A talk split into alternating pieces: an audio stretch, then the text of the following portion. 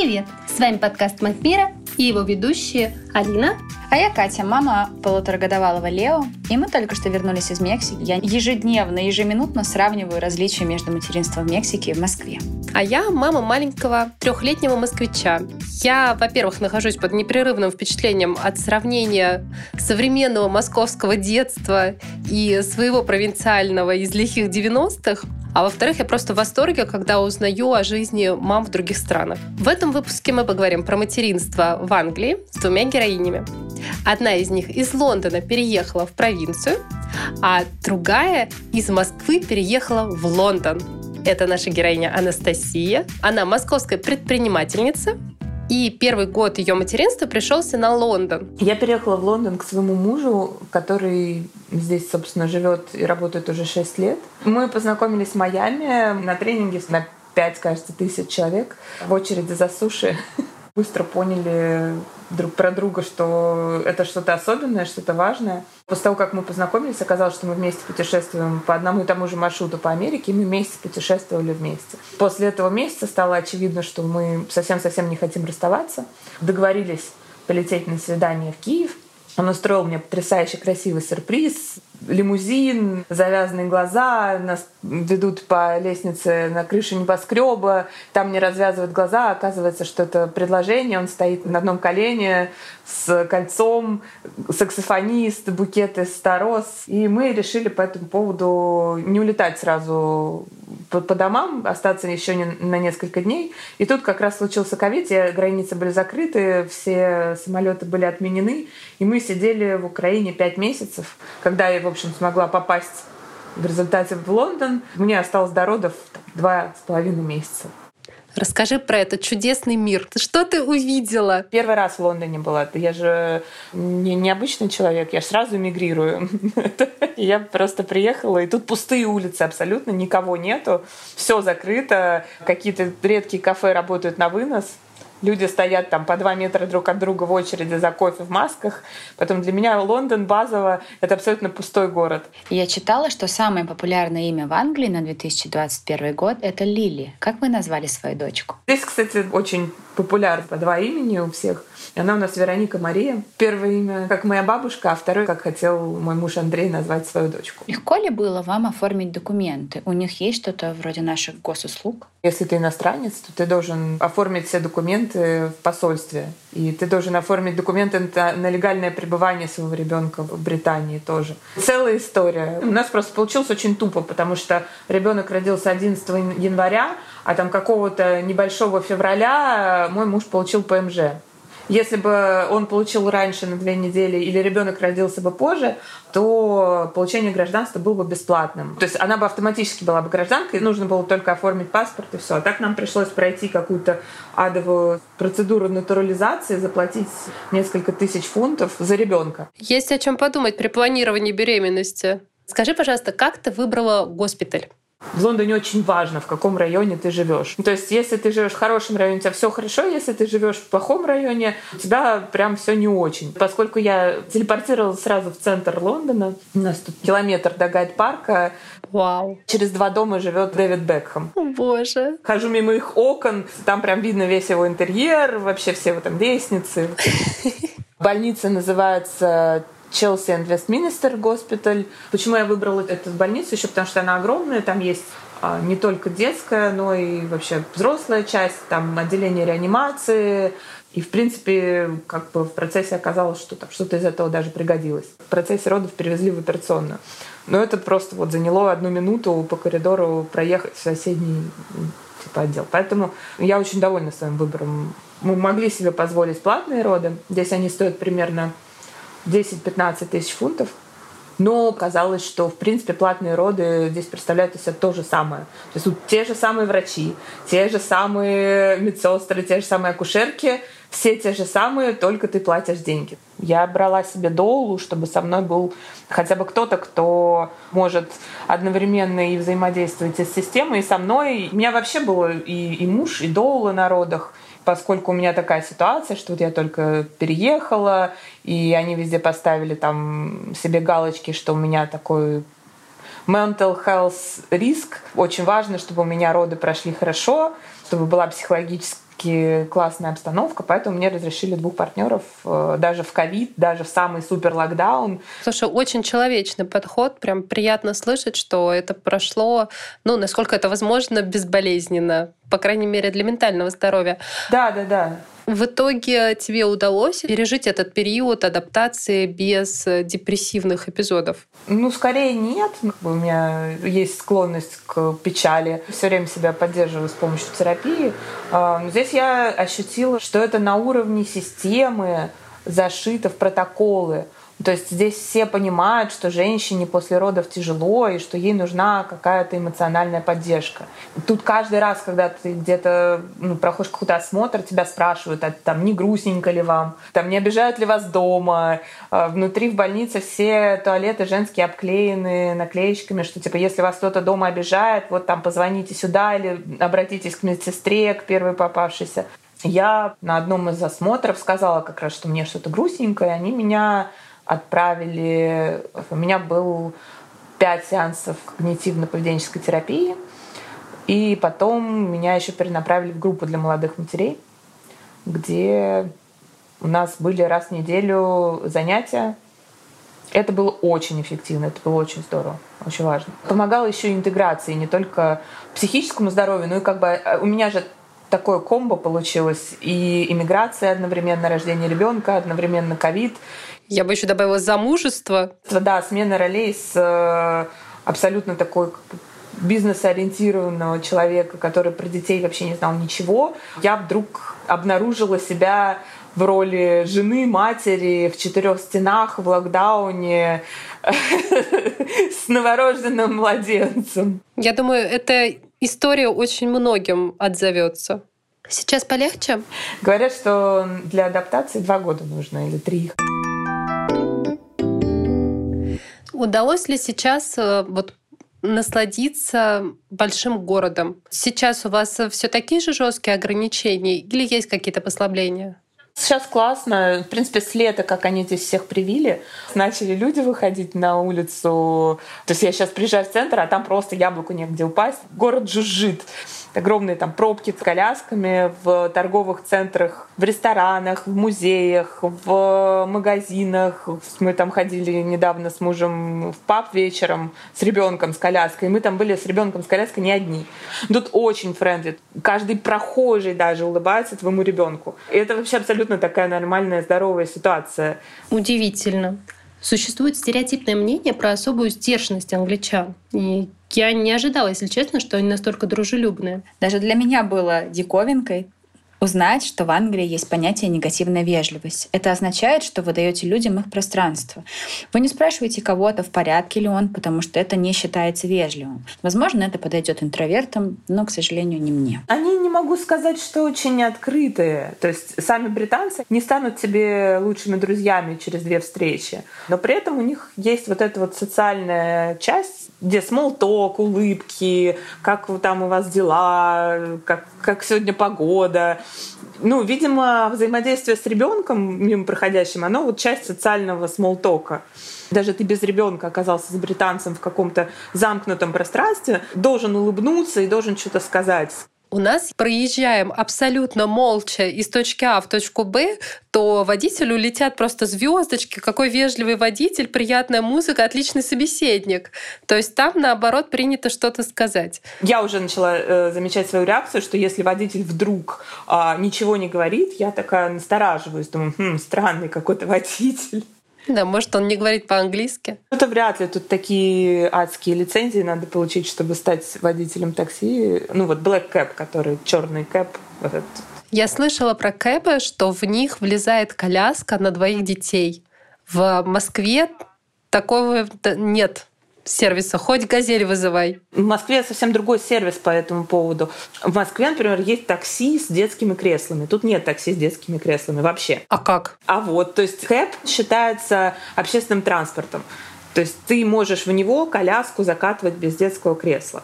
Ну и так вот и едешь. Это безопасно? Это разрешено правилами? В этом идея, что это абсолютно разрешено правилами. То есть они считаются как автобусы. Тут много, я вижу, на велосипедах перемещаются. Прицеп ставят перед э, велосипедом или сзади, и в него сажают детей. Я видела, кажется, Кейт Миддлтон на фотографии с таким прицепом про варианты досуга с ребенком. Что предлагает Лондон? Куда вообще стоит с ним ездить? Ну, ездить, кстати, тут особо никуда не нужно. Тоже особенность Лондона. То есть, если ты живешь уже вот в этом округе, то у тебя все твои детские развлечения, они прям здесь. Пять минут туда у меня Baby Gym.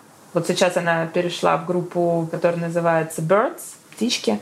А до этого она была Worms, червячки. Детки, которые еще еле ползают. Пять минут туда у меня музыка, когда вот над этими кабачками со скрипкой приходят, перкуссии, они еще такие совсем неосознанные, улыбаются, гулят, там туда грудничковый массаж, там бассейн, и все вот там в 15 минутах максимум пешком. Очень здорово сделано, что с четырех, там, может быть, даже с трех месяцев можно водить своих детей на всякие разные развлекаловки. Считается, что это там что-то развивает, какие-то нейронные связи в мозгу. Ну и просто, в общем, мамы не чувствуют себя в изоляции. Это годовалая Вероника на все это ходит одновременно. Я не на все успела сходить по причине локдауна. А так там были совместные прогулки с колясками, мамочек, которые организуются этими детскими центрами. Ух ты, для того, чтобы делать это в одно время по одному маршруту, правильно? Да, да, да, да. да. Как удобно. Занятие просто игра, когда вы все приходите на площадку, и там с вами аниматор вот от этого children центра показывает, как играть с ребенком. Для меня, например, это было актуально, потому что я, в принципе, вот увидела этого ребенка, так что, боже мой, с ней делать. Мне очень важно было посмотреть на то, как взаимодействуют другие родители со своими детьми. И разница тут тоже, кстати, огромная. Я не слышу, чтобы здесь орали на своих детей вообще. Тут с детского садика э, обучают, как быть со своими эмоциями как ощущать свое нересурсное состояние, что делать, э, если ты чувствуешь там злость, э, страх, какое-то состояние, которое тебе не нужно. Есть таблички в детском садике, что нужно сделать, как не срываться на других людях. Мне кажется, нам на рабочих местах порой не хватает таких табличек, а они это в детском саду изучают. Да, это, конечно, очень здорово. Из разницы тоже. Здесь очень много отцов. Вот Baby Gym муж повел ребенка в эту субботу. Большая часть группы была отцы. То есть Андрей уже тоже настолько социализировался в обществе, что тоже ведет себя как э, типичный английский папа, да? Да, это очень важная среда. На русском нету changing room, на русском есть комната матери и ребенка. Здесь на картинках даже нарисованы папы. В мужских туалетах есть пеленальные столики. Мы к этому идем, мы растем в этом направлении но где-то на уровне трехлеток. К сожалению. Про инфраструктуру. Детские туалеты сами по себе существуют невысокие или подставочки для умывальника в общественных местах? В том же Вестфилде торговом центре там на каждом этаже по три детской комнаты такие гигантские. Там детские туалеты, там специальные комнаты, которые закрываются для того, чтобы кормить ребенка. Умывальник, и рядом с умывальником э, три как бы выемки такие большие, чтобы можно было туда ребенка положить и чтобы менять ему там подгузник. Стоит вендинговый автомат с подгузниками, салфетками, микроволновка для того, чтобы можно было подогреть детскую еду. И в середине мини-детская площадка. Дело в том, что я прошлом году, по-моему, писала статью разгромную про нашу инфраструктуру, то, что не было детских туалетов, конкретно у меня был запрос, их нет в детской поликлинике, куда я априори прихожу с ребенком. С тех пор я где-то, где-то в каких-то дорогих местах, вот тоже, наверное, момент про то, что у вас все-таки дорогой район, видела нечто приемлемое с моей точки зрения для малышей. Но вот то, что ты описала, это просто какой-то райский оазис. Вот оглядываясь на этот год, ты чувствуешь в себе какие-то перемены, связанные с переездом? Вот в муже я поняла, в твоем есть что-то, на что точно повлияла среда. А в себе ты это чувствуешь? Да, да, безусловно. В Москве и в России я была гораздо более спонтанной. Я не хочу, чтобы это как положительная черта звучала. То есть спонтанность, в принципе, положительная черта, но более такой какой-то дезорганизованный. Почему, собственно, происходят эти изменения? Потому что среда тебя формирует под себя. И тут ты можешь быть супер спонтанным, таким как бы человеком, который ничего не планирует, но ты тут просто никуда тогда не попадешь в хорошие места. Mm-hmm. Ну и еще с появлением ребенка, если ты с ребенком не организуешь ничего, то ребенок сидит у тебя на голове, все у тебя очень разбросано. В 6.30, в 7 здесь дети уже спят. До утра? Да. Оказывается, столько всего интересного. Может, надо писать об этом. Буду ждать мемуаров. Да хотя бы Facebook писать. Хорошо, тогда, пожалуй, мы оставим ссылку на твой Facebook в описании к этому выпуску. Да, спасибо. Спасибо, Анастасия. Счастливо. Пока. А наша героиня Люба перед родами переехала из Лондона в небольшой городок Сент-Олбанс. Я из любопытства посмотрела, население этого города 129 тысяч жителей. То есть это почти в четыре раза меньше по численности, чем мое родное Иваново. 20 минут от Лондона на поезде. В центре есть все те же рестораны, магазины, кафешки, и ты ну, не чувствуешь уж совсем себя в деревне. Тут вопрос немножечко заранее, раз уж мы с тобой о маленьких городах заговорили. Лондон без детей — это вечная тусовка. Это как Москва. Пошел там куда-то, курсы, э, фитнес, куда-то еще. И тут, получается, ты оказываешься с маленьким ребенком в маленьком городе. То есть если у тебя подруги британки с детьми, и не было ли у тебе одиноко именно с малышом в изоляции такой? Я закончила работать в марте 2019 года. Я ушла в декрет, а через две недели где-то объявили локдаун. Мне повезло, что как раз вот в моем комплексе, где мы снимаем жилье, а, у меня еще несколько мамочек было, которые только родили. Ну и мы, собственно, познакомились как-то естественно и ходили просто вместе гулять. И то, что маленький город, наоборот, мне кажется, в плюс. Я не чувствовала себя, если честно, одинокой. Но мне кажется, это еще от человека зависит, как себя организуешь. И э, да, я пыталась сама знакомиться, какие-то контакты заводить, выходить на прогулку. Я думаю, что в Лондоне это было бы на самом деле сложнее из-за того, что все живут друг от друга как-то, мне кажется, дальше. И э, в Лондоне заболеваемость была выше, здесь как-то все-таки ну, меньше людей живет. Слушай, то, что ты говоришь, очень на самом деле похоже с тем, что мы, когда жили в Москве в изоляции, я общалась с подругой, которая у меня живет в Иванове, и они там чувствовали себя гораздо свободнее. То есть им казалось, что все, что говорят страшное про коронавирус, говорят в основном как раз про Москву, про крупные города. Ну и статистика это подтверждала. А скажи, пожалуйста, получается, что ты и рожала тоже в момент локдауна? Первый локдаун в марте он начался, а, а рожала я его 23 апреля. Нам хотя бы немножко повезло, что на родах все-таки разрешили одного человека хотя бы. Ну, то есть мой муж был со мной на моих родах, но только непосредственно, так называется, как active labor, когда ты там тужишься, у тебя ребенок выходит, только тогда можно. В госпиталь принимают. Если у тебя схватки каждые три минуты, и схватка длится почти минуту. И если у тебя отошли воды, ты можешь приехать, они тебя проверят. И они тебя отправят домой, и там дома типа мучайся. В схватках я была дома, где-то с понедельника по среду по четверг. А меня встречала, у них это называется midwife, типа как акушер. И, в общем, каждый раз, когда мы приезжали, они меня проверяли. Вот когда ты разговаривать не сможешь, тогда мы тебя примем из серии. Ну, в общем, они меня, да, довели до такого состояния, что я уже не могла не говорить ничего. Понятное дело, мои родители сходили с ума в Москве, а, писали мне, папа искал уже какие-то частные клиники. Мать меня привез, должна я была зайти сама, тоже без него, пока машину ну, ставил на парковке. А мы были до этого утром и приехали потом уже, когда после обеда, когда мне воды отошли. Скажи, пожалуйста, а это была платная медицина? Это все бесплатно. А, здесь очень распространено, все рожают с NHS. Что-что? А на русском? Это как? Национальная система здравоохранения. Как в России то же самое, это бесплатно. Ну как бесплатно? Ты платишь налоги, да, там, то есть от моей зарплаты, в зависимости от сколько ты зарабатываешь. Но там я приблизительно плачу каждый месяц 500 фунтов. Вот это вот, и только это мой на час. 50 тысяч рублей примерно, да. Поэтому у меня все бесплатно. Можно рожать платно, но я никого не знаю, кто рожал платно. Просто вдруг ты, например, дома одна, Ну да. Ну, со мной был Мэтт. Им разрешают на работе, когда у тебя жена, типа, рожает, ну, не жена, неважно, там, пар- партнер, как они называют, то все, ты, типа, можешь уже не работать, и ты следишь, да, там, за своим партнером. И, да, такой момент, ты должна им сказать, ну, как бы там, за несколько недель, как бы ты хотела рожать. То есть я что себе написала? Я хочу рожать в бассейне, чтобы со мной был Мэтт. А, можно было даже вплоть до того принести с собой свечки, музыку включить. Как хочешь, так и рожай. Хоть там я не знаю, стой на голове серии. Что мы слышали? Simply Red? То есть получается, что ты готовилась к родам, как будто бы собирала корзинку для пикника. Ты собирала туда а, музыку, любимый компакт-диск, а, свечки, может быть, немножко еды.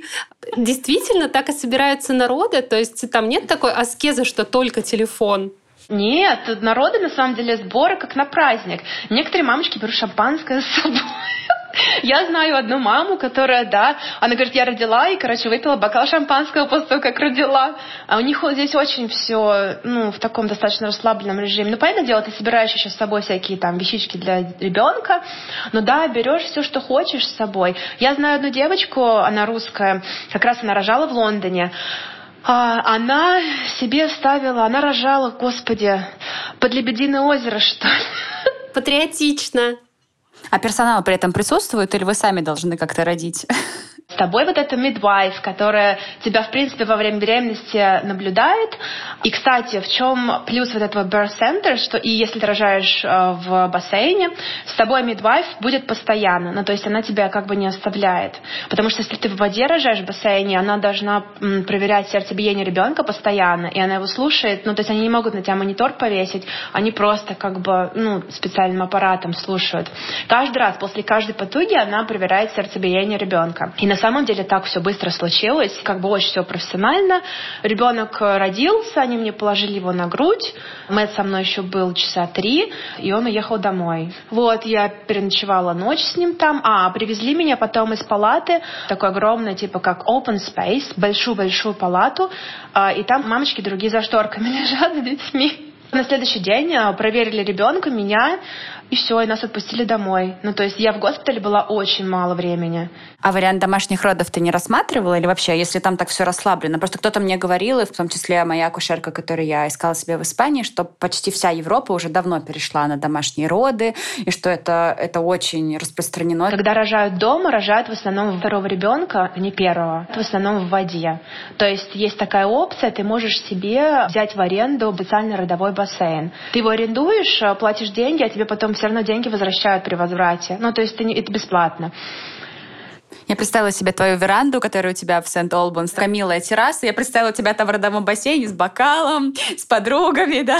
Ну да вопрос, который меня долго очень волновал. Я помню, когда тоже была на магистратуре, моя одногруппница выписалась в холодном, там, не знаю, лондонским мартом, когда тут холоднее, чем в Москве в феврале из-за влажности. Я стала одевать ребенка в комбинезон, и на меня смотрят говорят, ты что, с ума сошла? Ей дали какую-то памятку, что ребенка не нужно как-то кутать. И вот вопрос был про топ советов, которые очень отличаются от российских. Что рекомендуют вообще врачи, что не рекомендуют? На самом деле нам не очень прям так много советов давали. Да, дали какую-то памятку, памятку, которую я прочитала, но я уже не помню, что там было. Там... Это значит, что ничего шокирующего.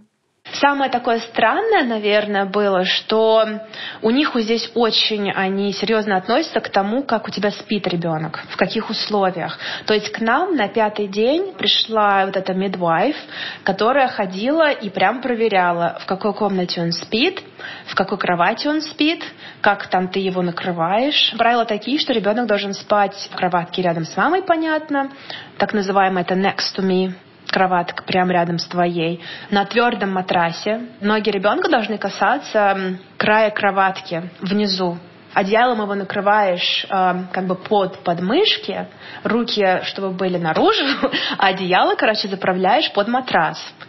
Ну, чтобы, в общем, он ходился в таком практически неподвижном состоянии. Вот так он должен спать. Я помню, она заходила, смотрела, как он спит. Правда такая, что наш Хенри так не спал. Он у нас спал против всех правил. Я еще помню, я смеялась и говорю, Мэтт, не дай бог она увидит по-настоящему, как у нас спит, потому что он у нас спал... Берешь, короче, подушку обычную, а, кладешь ребенка на подушку между вами двумя, между вашими подушками, и, короче, спишь так. И мы так спали что как бы вообще нет, нет, нет, нет, нет. Зато он спал. А потом мы использовали так называемый sleepy head. Это типа, я не знаю, в России это популярно, а это типа подушки для ребенка. Такой с бортиками. Вроде кокона? Да, типа кокона. До сих пор использую. И это тоже, в принципе, не приветствуется. Понятно. Катя, а у тебя уже спит ребенок всю ночь? Нет. Я так тоже такой у меня маме сбой, что мне, когда ко мне приходит, кстати говоря, и няня, и мои родители, и из вот как раз таки из поликлиники пришла вчера врач, сказал, господи, он что, все еще спит с вами? Вот в этой подушке, какой ужас и кошмар. А, он же мужчина. Я говорю, ребята, я все делаю под его запрос. Он спит два раза в день, мы ночью обнимаемся, у нас наш процесс, вот то, что я покачаю, обниму. Я тоже против каких-либо всех вот этих э, стрессовых мероприятий. То же самое. То есть я не могу вот этот вот стресс для ребенка, как сейчас вот это очень распространено, sleep training называется. Ну, когда ты типа тренируешь ребенка спать. Типа оставил и ушел, да? Дать проораться. Да. Да. Ну, то есть он плачет, ты заходишь, выходишь, заходишь обратно, он плачет. Ну, то есть он должен понять, что ты как бы его не оставила. И вроде как он перестанет плакать и будет спать. Но я так не могу. Мое сердце разрывается, я такое не умею делать. А хотите услышать мою историю про то, как я начала спать всю ночь в какой-то да. момент? Ребенку было два года и три месяца. Мы были в отпуске, и все это время я просыпалась стабильно по нескольку раз, то есть каждые 2-3 часа для того, чтобы его как-то ну, подкормить, чтобы он продолжал спать. И тут мы все э, заболели ротавирусом, абсолютно вся семья, и не могли есть, соответственно, нам постоянно было плохо. И в этот момент я ребенку начала говорить, что вот и ты болеешь, и ам болеет. Мы это так трогательно ам называем этот процесс. И в итоге за двое суток этой болезни вот мы как бы вылечились, он выучил, что ам болеет, и мы начали спать всю ночь. Вы представляете, для меня это был шок, что это вообще когда-либо произойдет. Такой факт про Англию, что там самый низкий процент ГВ в мире. То есть обычно женщины не выбирают грудное вскармливание, либо кормят очень мало. Скажи, пожалуйста, насколько вот э, среди твоих подруг э, это правда? В целом, я бы сказала, да, что кормление грудью не очень популярно в Англии. У меня получилось так, что все кормили грудью вокруг меня и до сих пор кормят. Ну, то есть э, уже детям 18 месяцев. 15 лет. Я думала, лет, да. Ну и я, собственно, до сих пор кормлю Хенри тоже. Мне кажется, еще почему низкий процент по Англии.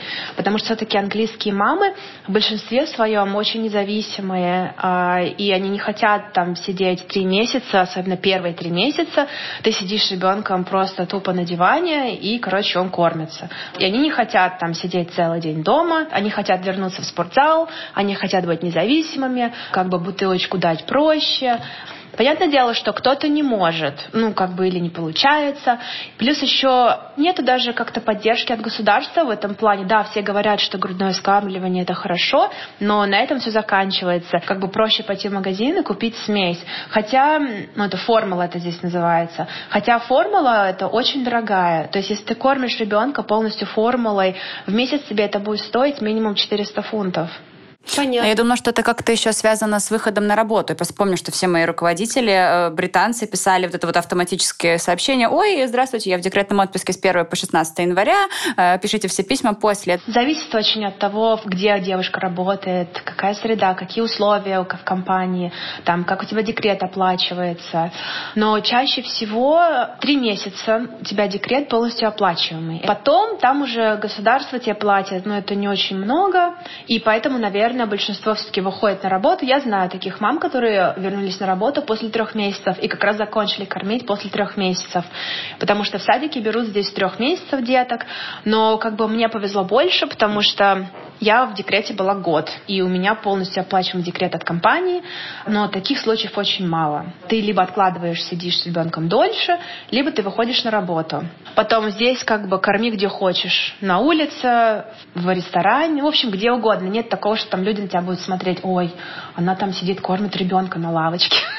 Особенно, когда этот локдаун был, на каждой лавке сидела мама, кормила ребенка. И когда он у меня в год вышел в садик, ну и, собственно, все, я его отправила с водичкой, и нормально ему было, ну, при этом все в соплях. Ну, это как бы нормально. Английская мама может одеть ребенка в футболку, в шорты, и он будет в шлепках. При том, что на улице достаточно прохладно. В сад можно с соплями? А, да. А это, Что? да, еще отдельная тема. А ребенка не берут в садик только если у него высокая температура. А высокая температура это больше 37,5. Что у нас как бы если у ребенка температура 37, все, сиди дома, покашлял немножко. Нет.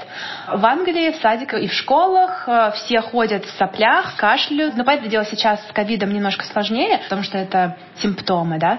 То есть нужно тест делать и показать, что это негативный, и они возьмут его обратно. А так, в принципе, если уж ну, ребенок не совсем там задыхается, все, все в садике чихают и кашляют вместе, пока родители работают. Мне, если честно, сейчас показалось, что, наверное, в этом заключается европейский успех вот этого выравнивания прав между мужчинами и женщинами. То есть, как говорят, что есть штраф за материнство, то, что, да, мамы уходят в декрет надолго, потом мамы долго сидят на больничных, из-за этого им потом тяжелее восстановить свою карьеру. Большая тема сейчас. Э, все работодатели поддерживают эм, женщин. Вот у меня, например, flexible working, ну, то есть я могу начинать работать э, с 7.30 утра и заканчивать в 3.30 вечера. Ну, или там, например, если я начала позже, я буду ну, заканчивать позже. И э, у меня такое правило, что я должна просто свои часы отрабатывать в течение недели. А когда я это делаю, их вообще не волнует. То есть, если ты скажешь, что окей, мне нужно вот, ну, вот так вот, да, то есть, когда я выходила на работу, где-то за месяц меня мой менеджер спросил, ты нам скажи, как ты хочешь, чтобы мы организовали твою рабочую неделю. То есть, не было такого, что, окей, а, вот я хочу, чтобы ты делала это и это, и была на работе такого-то такого времени, и ты должна подстроиться. Наоборот, ну как бы все э, исходит от тебя, то есть ты говоришь им, когда ты возвращаешься, что ты хочешь, как хочешь, чтобы это было. Ну, понятное дело, что это должно быть как бы, ну, вменяемый запрос, но при этом они стараются как-то помочь тебе, потому что понимают, что ты все-таки растишь ребенка, растишь будущее страны. Потрясающе. Ну, то есть у тебя, да, есть поддержка. Единственный, конечно, минус, ну вот в плане садиков, нянечек, нету государственных детских садов в Англии. И наш садик еще не супер дорогой. И у Хенри туда ходят 4 дня в неделю. Еще и не на очень полный день. Вот. И нам это стоит тысяча фунтов в месяц. Почти 100 тысяч рублей. Да. Обалдеть. Так что, понимать, мы снимаем квартиру за 1400. Если бы Хенри ходил в садик на полный день, на 5 дней в неделю, это было бы практически как наша аренда за квартиру. Но это все равно популярно. Ну, то есть люди отправляют в садики, потому что возвращаются на работу, пан делать тяжело. Но, например, если у тебя двое маленьких детей, то чаще всего мама сидит с ними дома. Но она уходит с работы, а, сидит с ними до школы, и потом, может быть, возвращаться на работу, если хочет. А детки идут в школу в 4. Ну, то есть это такой короткий промежуток, когда тебе нужно выжить в плане средств. С трех лет тебе помогает государство, с трех лет тебе дают 30 часов садика бесплатно тебе дают ваучеры. То есть, в принципе, ты платишь за первые два года, и потом уже как бы легче. Хотела сказать такую штуку. Катя мне рассказывала, что у нее есть детское воспоминание о британском садике. Меня привозили э, каждое лето с моей преподавательницей, не знаю, лет 10. Мы по всяким там Лидс, какие-то там другие города ездили в семью. И меня в какую-то школу просто водили. Я не знаю вообще, как меня туда взяли. Просто типа, ой, походи с маленькими девочками. Это меня тогда поразило, что в школах такой diversity в плане а, что там и детишки-инвалиды, и индусы, и темнокожие, а, не знаю, кто-то болеет, кто-то... То есть какой-то такой круг, принимающий вообще ребенка. Как в этом плане, например, Хенри себя чувствует как э, такой ребенок мира, э, на каком он языке разговаривает? Есть ли еще в садике дети э, билинговые? Diversity — это разнообразие, да? Да, Да, вообще отлично. И в садике у него и французы, и итальянцы. Э, есть еще пару даже русских э, детишек там тоже, ну, где смешанные семьи в основном. И вот Хенри, и э, из Прибалтики у них там тоже есть. В общем, у них там полный набор. Даже, ну, нянечки, которые за ними смотрят, они тоже там откуда только не приехали. Пользуются этим, то что много чего можно узнать о других там странах, как, как вообще все происходит. Сколько детей на каждую нянечку? По закону одна нянечка на троих детей. Ага. И у них все официально, они должны официально вывешивать все свои меню, отчеты. То есть у меня специальный ап на телефоне. Я помню, конечно же, когда я его привела первый раз, он плакал, он не хотел. Сидела в парке на лавочке, слышала, как он там плачет, и у меня сердце разрывалось. Сидела, думала, что я, наверное, иду с работы и буду с ним дома сидеть. Настолько это было. И сама сидела, плакала на лавке. Ну, в общем, у него привыкание заняло где-то... Ну, так, чтобы он там был счастлив, я бы сказала, пару месяцов. Mm, то есть теперь он счастлив. Бежит в садик и... Когда его отводит в садик мама, он всегда плачет. Мамин мальчик. Ну вот, мама, мама, мама, только мама. А насколько включенный у тебя британский папа? Британские папы на самом деле в большинстве своем очень отличные, помогают очень много и э, хотят участвовать в жизни ребенка. Я кормлю Хенри, я его укладываю спать, у меня Мэтт, например, готовит. Ну, то есть я не готовила вот как родила и убирается, в магазин ходит. Вот, так что у нас, да, кто что может, то и делает. Вот, поэтому у нас как, Мэтт его отводит, потому что с ним он не плачет, когда он его отводит, а я его забираю. Потрясающе. Очень. Это был вихрь какой-то невероятной информации и разбивания стереотипов. Здорово, я рада. Спасибо тебе, Люба. Мы с тобой на связи. Пока-пока. Да. Катя, тебе захотелось стать мамой в Англии? Честно, нет. У меня был достаточно одинокий опыт э, проживания в Великобритании. Я себя чувствовала немножко не в своей тарелке. Интереснее было бы узнать твое мнение. Очень, если честно, было бы интересно не переживать по поводу того, проеду я где-то с коляской или нет. И это для меня очень важно сейчас, когда у нас зима, и я постоянно застрию в каком-то сугробе. С одной стороны, очень многое там сделано для поддержки материнства, для поддержки детей, но при этом все ужасно дорого, ну, кроме родов если есть страховка, конечно. Поставьте, пожалуйста, нам отметки, звездочки, комментарии в том приложении, в котором вы услышали этот подкаст. Каждая оценка для нас мега важна, потому что только так о нас вообще кто-то еще сможет узнать. С вами были ведущие подкаста «Мать мира» Алина и Катя. Пока-пока. Пока-пока.